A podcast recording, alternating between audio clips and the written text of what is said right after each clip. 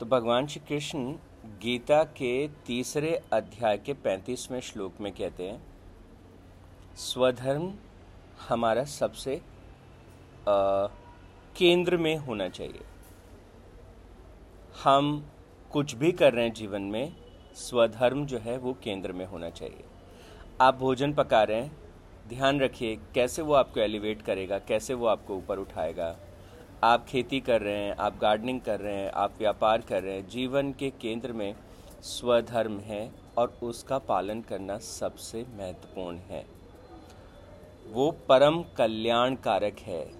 भगवान ने स्वधर्म के विषय में बहुत बार गीता में ज़िक्र किया है। और कोई भी व्यक्ति जब स्वधर्म के पथ पर आत्म कल्याण के पथ पर आगे बढ़ता है, ज्ञान के पथ पर आगे बढ़ता है तो भगवान कहते हैं, काम और क्रोध रूपी काम कह लीजिए या क्रोध, एक ही सिक्के के दो पहलू हैं। ये शत्रु की भांति हमारे सामने खड़े हो जाते हैं। और इनसे निपटने के लिए क्या करें? तो भगवान ने तीसरे अध्याय के तियालीसवें श्लोक में कहा कि बुद्धि से ठीक निर्णय लें। और ठीक निर्णय लेने के लिए बुद्धि को कैसे लेगी बुद्धि ठीक निर्णय? कि बुद्धि से अतिश्रेष्ठ आत्मा है। उसको जानकर आत्मा से ही आत्मा को स्तंभन करके, फिर हम जो है काम रूपी द्रुजय शत्रु को नष्ट कर सकते हैं। तो ये महसूस करते हुए कि मैं शरीर नहीं, मैं केवल मन नहीं, मैं केवल बुद्धि नहीं, उसके परे जो जीवन तत्व है वो हूँ। और उस जीवन तत्व को ध्यान में रखते हुए, उस परम चेतना को ध्यान में रखते हुए जब हम हर तरह के निर्णय करते हैं तो जीवन में क्या होगा? हम स्वधर्म के पथ पर आगे बढ़ पाएँगे। और भगवान कहते हैं कि वो जो आत्म तत्व है, वो सब में रमता है। और तुम घबराना नहीं, जब तुम इस पथ पर आगे बढ़ोगे तो मैं सदा तुम्हारे साथ हूँ। चौथे अध्याय के सातवें श्लोक में भगवान कहते हैं, जब जब धर्म की हानि होती है और अधर्म की वृद्धि होती है, तब तब मैं स्वयं का सृजन करता हूँ। मैं प्रकट होता हूँ। तो हम उस अंतरात्मा की आवाज़ को, उस गहरी आवाज़ को सुन सकें और उसके आलोक में अपने जीवन को आगे बढ़ा सकें। और मैं क्यों प्रकट होता हूँ? सज्जनों के उद्धार के लिए और पाप कर्मों के विनाश के लिए और धर्म की स्थापना के लिए, तीन चीज़ों के लिए। तो आप देखिएगा कि सबसे पहली बात कहा, सज्जनों के उद्धार के लिए। तो हमको वो आवाज़, भीतर की गहरी जो अंतर्मन की आवाज़ है, अगर हम उसको ठीक से सुन पाते हैं तो क्या हमारा उद्धार होता चला जाएगा?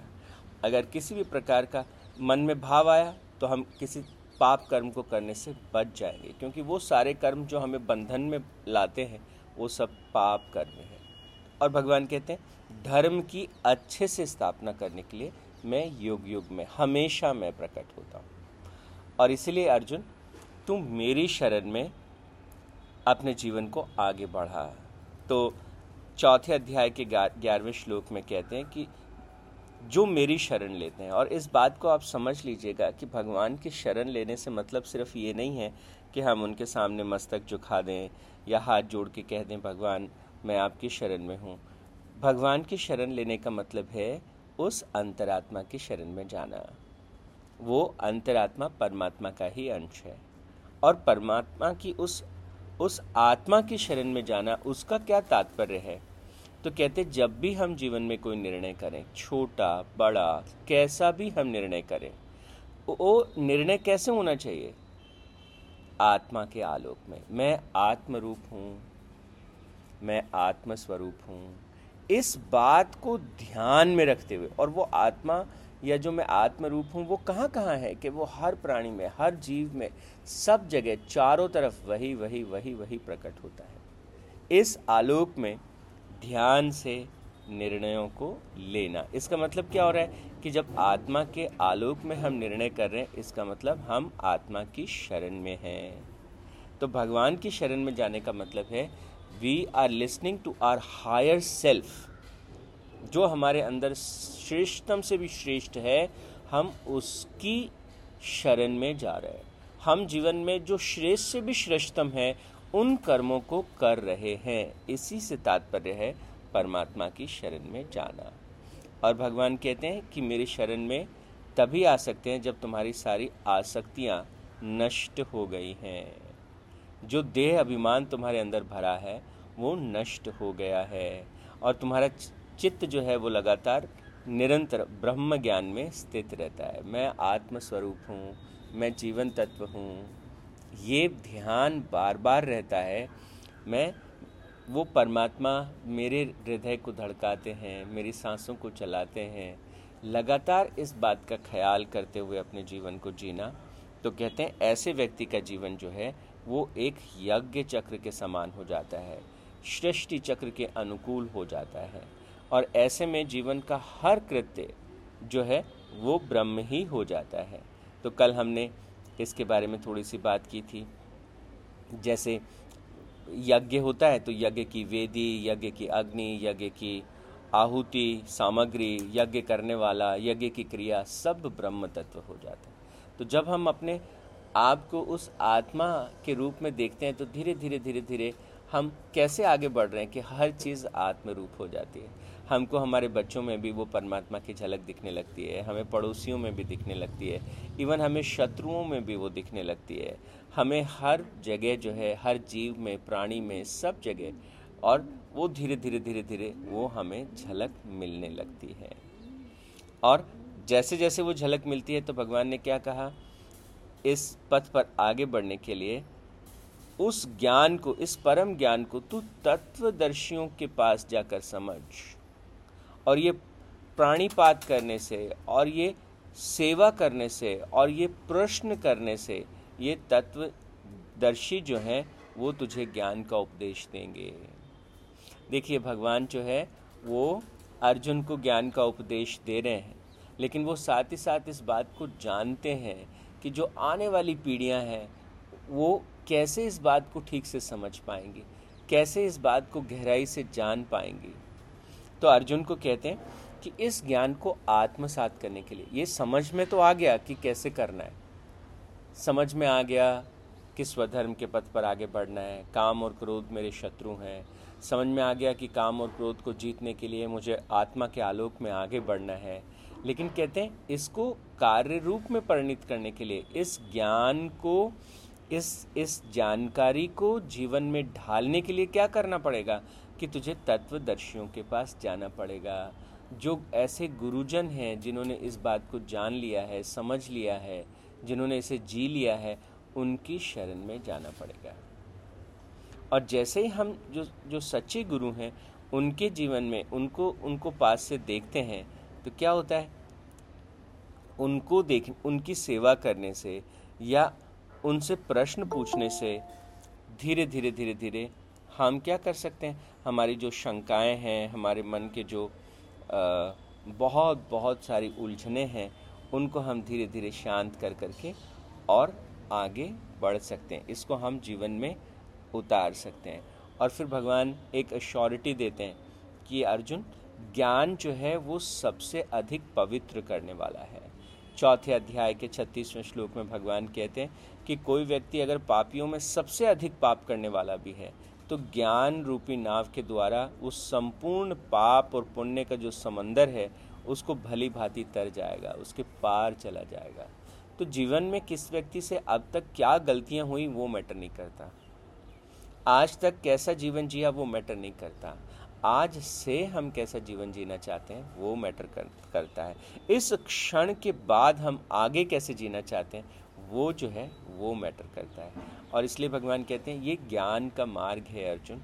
समझ को परिपक्व करो, क्योंकि जीवन वही है जो तुम्हें समझ में जैसा तुमको दिखता है। और तुमको ऐसा नहीं कि हम सब एक ही दुनिया में रहते हैं। सबका अपना अपना अपना दुनिया को देखने का एक नज़रिया है। और दुनिया को देखने का वो जो सबका अलग अलग नज़रिया है, वो किस पर निर्भर करता है? वो निर्भर करता है हमारे ज्ञान पर। हमारी समझ पे। तो हम सबको अलग अलग तरह के वर्ल्ड व्यू जो हैं, वो दिए गए हैं। समाज के द्वारा, हमारे शिक्षण संस्थाओं के द्वारा। और कहते हैं, वो जो ज्ञान, जो तुमको वर्ल्ड के बारे में एक समझ तुम्हारी बनी, उस समझ के अनुरूप तुम अपने जीवन को जीते हो, जीवन के निर्णय लेते हो। तो भगवान यहाँ यही कहते हैं कि इसलिए ज्ञान बहुत महत्वपूर्ण है। अगर तुम्हारी समझ ठीक ना हुई तो सारा जीवन जो है व्यर्थ में चला जाएगा। इतनी इतनी कमाल की जो अपॉर्चुनिटी मिली है, वो व्यर्थ में चली जाएगी। इसलिए वो ज्ञान के महत्व पे ज़ोर देते हुए कहते हैं कि अगर ज्ञान है, ज्ञान का तात्पर्य क्या है? कि अगर जीवन की सही समझ है, ये संसार क्या है? इस संसार में ईश्वर कैसे काम करते हैं? मैं क्या हूँ? मेरा स्वरूप क्या है? मुझे जीवन को कैसे जीना है? तो ये अगर मौलिक समझ है व्यक्ति में तो भगवान क्या कहते हैं कि हर प्रकार के कितने भी पाप कर्म क्यों ना किए हों, कितनी भी गलतियाँ इंसान ने क्यों ना की हो, वो सबसे ऊपर उठ के और इस पाप और पुण्य के समंदर के भली भांति तर जाएगा, उसके पार चला जाएगा। और फिर दोबारा से इस बात को एम्फोसाइज करते हैं, चौथे अध्याय के अड़तीसवें श्लोक में, कहते हैं कि इस लोक में ज्ञान के समान पवित्र करने वाला निस्संदेह कुछ भी नहीं है। देखिए कितनी बड़ी बात भगवान ने कही। हम स्नान करते हैं, कोई बात नहीं। हमको लगता है सब धुल गया। भगवान कहते हैं, ज्ञान सागर में, ज्ञान कुंड में ज्ञान के उस जल से अपने आप को हमें पवित्र करना चाहिए। इसमें ज़रूर हमको डुबकी लगानी चाहिए। ये परम कल्याणकारी है। इस लोक में ज्ञान के समान पवित्र करने वाला कुछ भी नहीं है। और फिर लेकिन एक बड़ी इंटरेस्टिंग बात है, चौथे अध्याय के इसी अड़तीसवें श्लोक में भगवान ने बहुत कमाल की बात कही है। देखिएगा, क्या कहा उन्होंने कि इस ज्ञान को कर्म योग के द्वारा सिद्ध किया जाता है। जब आप ज्ञान को कर्म योग के द्वारा सिद्ध करते हैं तो मनुष्य जो है, वो अपने आप में ही, अपने अंतकरण में ही उस परम पिता परमात्मा को पा लेता है। तो हम भगवान को ढूंढ रहे हैं, हम उनको पाना चाहते हैं। कहाँ मिलेंगे भगवान? क्या रास्ता है परमात्मा को पाने का? कहते हैं, ज्ञान जो गीता से झरझर बह रहा है। और उस ज्ञान को क्या करना है? कर्म योग के द्वारा उसकी साधना करनी है। और जब हम ऐसा करते हैं तो अंतकरण शुद्ध होता हुआ चला जाता है। और जैसे जैसे अंतकरण शुद्ध होता है, उस शुद्ध अंतकरण में वो परम शक्ति, वो परमात्मा प्रकट होता है। तो ये परमात्मा से कैसे एकाकार हो सकता है? उस एकाकार का साफ़ साफ़ रास्ता जो है, वो भगवान ने हमें दिखा दिया। अब थोड़ा और आगे चलते हैं और कहते हैं अच्छा सुन तो इसे कोई भी सकता है। सुन तो इसे कोई भी सकता है। स्वधर्म के पथ पर आगे बढ़, बढ़ते जाइए। स्वधर्म से ही परमात्मा मिलेंगे। फिर काम और क्रोध जो है, रास्ते में शत्रु के समान खड़े रहेंगे। उनको जीतने के लिए शुद्ध बुद्धि की आवश्यकता होगी। मैं आत्मरूप हूँ। ऐसा सोचते हुए जीवन का हर निर्णय कीजिए। और निर्णय करते हुए फिर जब आप आगे बढ़ेंगे तो क्या होगा? आपकी बुद्धि शुद्ध होती जाएगी, आपके निर्णय सही होते चले जाएँगे और धीरे धीरे धीरे धीरे जो है, जैसे जैसे आप ये अनुभव करते जाएँगे, मैं आत्म रूप हूँ, मैं आत्मा स्वरूप हूँ तो धीरे धीरे भगवान कहते हैं कि हम उस स्वधर्म के पथ पर, उस आत्म कल्याण के पथ पर आगे बढ़ते चले जाएँगे। कि प्रक्रिया तो समझ में आ गई ज्ञान भी समझ में आ गया कि ज्ञान किसे कहते हैं? और भगवान कह रहे हैं, तुम्हारी मदद के लिए सदा मैं तुम्हारे साथ खड़ा रहूँगा। टेंशन मत करना कि तुम अकेले इस पथ पर जा रहे हो। सदा मैं तुम्हें अश्योर करता हूँ। चौथे अध्याय के सातवें श्लोक में, मैं तुम्हें अश्योर करता हूँ, तुम मेरे इस पथ पे चलो। मैं हमेशा तुम्हारे साथ बना रहूँगा। तुम मेरी शरण में आ जाओ। Listen your higher self listen जो तुम्हारे भीतर, जो तुम्हारी अंतरात्मा की आवाज़ है, उसे सुनो। उस आवाज़ के रूप में मैं ही तुम्हारे भीतर बोलता हूँ। उसे सुनो और उस आलोक में आगे बढ़ो। तो ये बात सुन तो हमने ली। लेकिन ये जो ज्ञान है, उसको ढालने के लिए, उसको जीवन में लाने के लिए क्या कहते हैं? कर्मयोग की साधना होगी। लेकिन ये ज्ञान जो है, वो जीवन में अवतरित कैसे होगा? गहरे में प्रवेश कैसे करेगा? तो भगवान जो है उस सूत्र को भी प्रकट करते हैं कि मैंने इसको जान लिया, पर यह ज्ञान मेरे अंदर खिलेगा कैसे? तो जैसे हमारे पास एक बीज आ गया। ज्ञान क्या है? बीज रूप है। तो हमको एक बीज मिल गया, एक सूचना। सूचना का मतलब है बीज हमको मिल गया। अब क्या करें? तो भगवान कहते हैं, ये बीज जो है वो कैसे कैसे फूलता है? कैसे वो उसमें से जीव जो है वो प्रकट होता है? तो ज्ञान रूपी बीज को, जैसे हम बीज को जल में भिगोते हैं, फिर धरती में बोते हैं तो वो प्रकट होता है। भगवान यही कहते हैं, वही तरीका समझाते हैं। चौथे अध्याय के उनचालीसवें श्लोक में कहते हैं कि अर्जुन, सात्विक श्रद्धा से परिपूर्ण साधना में जब अच्छी प्रकार से जुटता हुआ, जितेंद्रिय ज्ञान को प्राप्त कर लेता है, तब जो है उसे परम शांति प्राप्त होती है। तो सरल तरीके से इसको कैसे समझें कि जो श्रद्धा है, श्रद्धा वही करती है जो जल बीज के साथ करता है। श्रद्धा जो है, जैसे तुम्हारे भीतर अगर श्रद्धा होगी तो श्रद्धा उस ज्ञान को क्या करेगी? उस ज्ञान को पोषित करेगी और ज्ञान तुम्हारे भीतर जो है, वो वैसे ही फूटने लगेगा जैसे एक बीज में से अंकुरन फूटता है। इसलिए भगवान कहते हैं श्रद्धावान लभते ज्ञानम। और तुम्हें अपनी इंद्रियों के ऊपर जो है, वो संयम को स्थापित करना है। और इसी ज्ञान की जब तुमको प्राप्ति होगी तो अर्जुन तुमको परम शांति प्राप्त होगी। और जब परम शांति प्राप्त होगी तो उसी को हम मोक्ष कहते हैं, उसी को हम मुक्ति कहते हैं। भगवान चालीसवें श्लोक में क्या कह देते हैं जाते मतलब इस let's understand this very clearly वो इतना एम्फोसाइज करते हैं कि आत्मज्ञान से रहित, अश्रद्धालु और असंशेष युक्त जो मनुष्य हैं, वो परमार्थ मतलब तीनों ही लोगों में वो वो जो है, वो भ्रष्ट हो जाते हैं। वो वो आगे बढ़ ही नहीं पाते। आत्म कल्याण के पद पर। संशयात्मा के लिए ना तो ये लोक है, ना परलोक है, ना उसके लिए सुख है, उसके लिए तकलीफ़ ही तकलीफ़ है। इसलिए वो कहते हैं, संशयात्मा जो है, जो जो भटकता रहता है, संशयात्मा ही कहते हैं उसे, जो संशयों से भरा रहता है, उसका कल्याण जो है, वो संभव नहीं है। इसलिए हमें श्रद्धा से भर करके और ज्ञान के पथ पर आगे बढ़ना चाहिए।